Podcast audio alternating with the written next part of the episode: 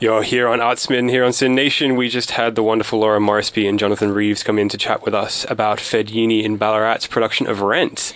Yeah. Ellie, how did you find that? I went to see it on opening night, but I'm going to start by saying my parents saw Rent on Broadway twice during its run from 1996 to 2008, and they gushed about it to me as soon as I was old enough to understand. It's the 11th r- longest running musical on Broadway.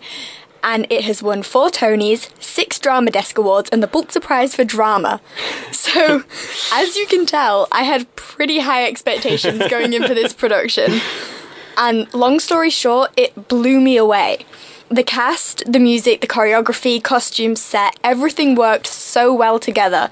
Honestly, it's hard to believe the cast are university students when they have that much talent. Rent is a musical, if people don't know, about impoverished and starving artists in New York City in the 1990s. Um, what's changed? um, it deals with the major issues of the 90s, like the AIDS epidemic and the lack of jobs.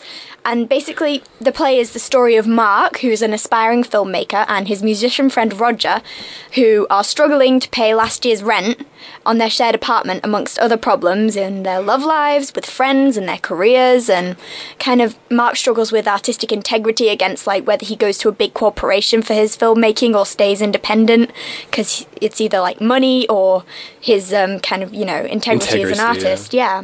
As I walked in, I kind of commented on the small performance space. I, I said that I thought Rent was one of those musicals that would work well in an intimate area, and I was so right.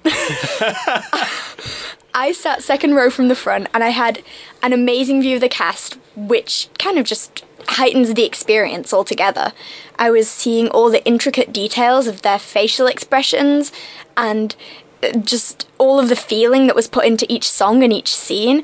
I was so close that it kind of felt like I was on stage. I was almost a part of the musical instead of just sat there watching. You know how in bigger theatres you're kind of you can tell it's a stage. Hmm. When you're that close, you are the stage.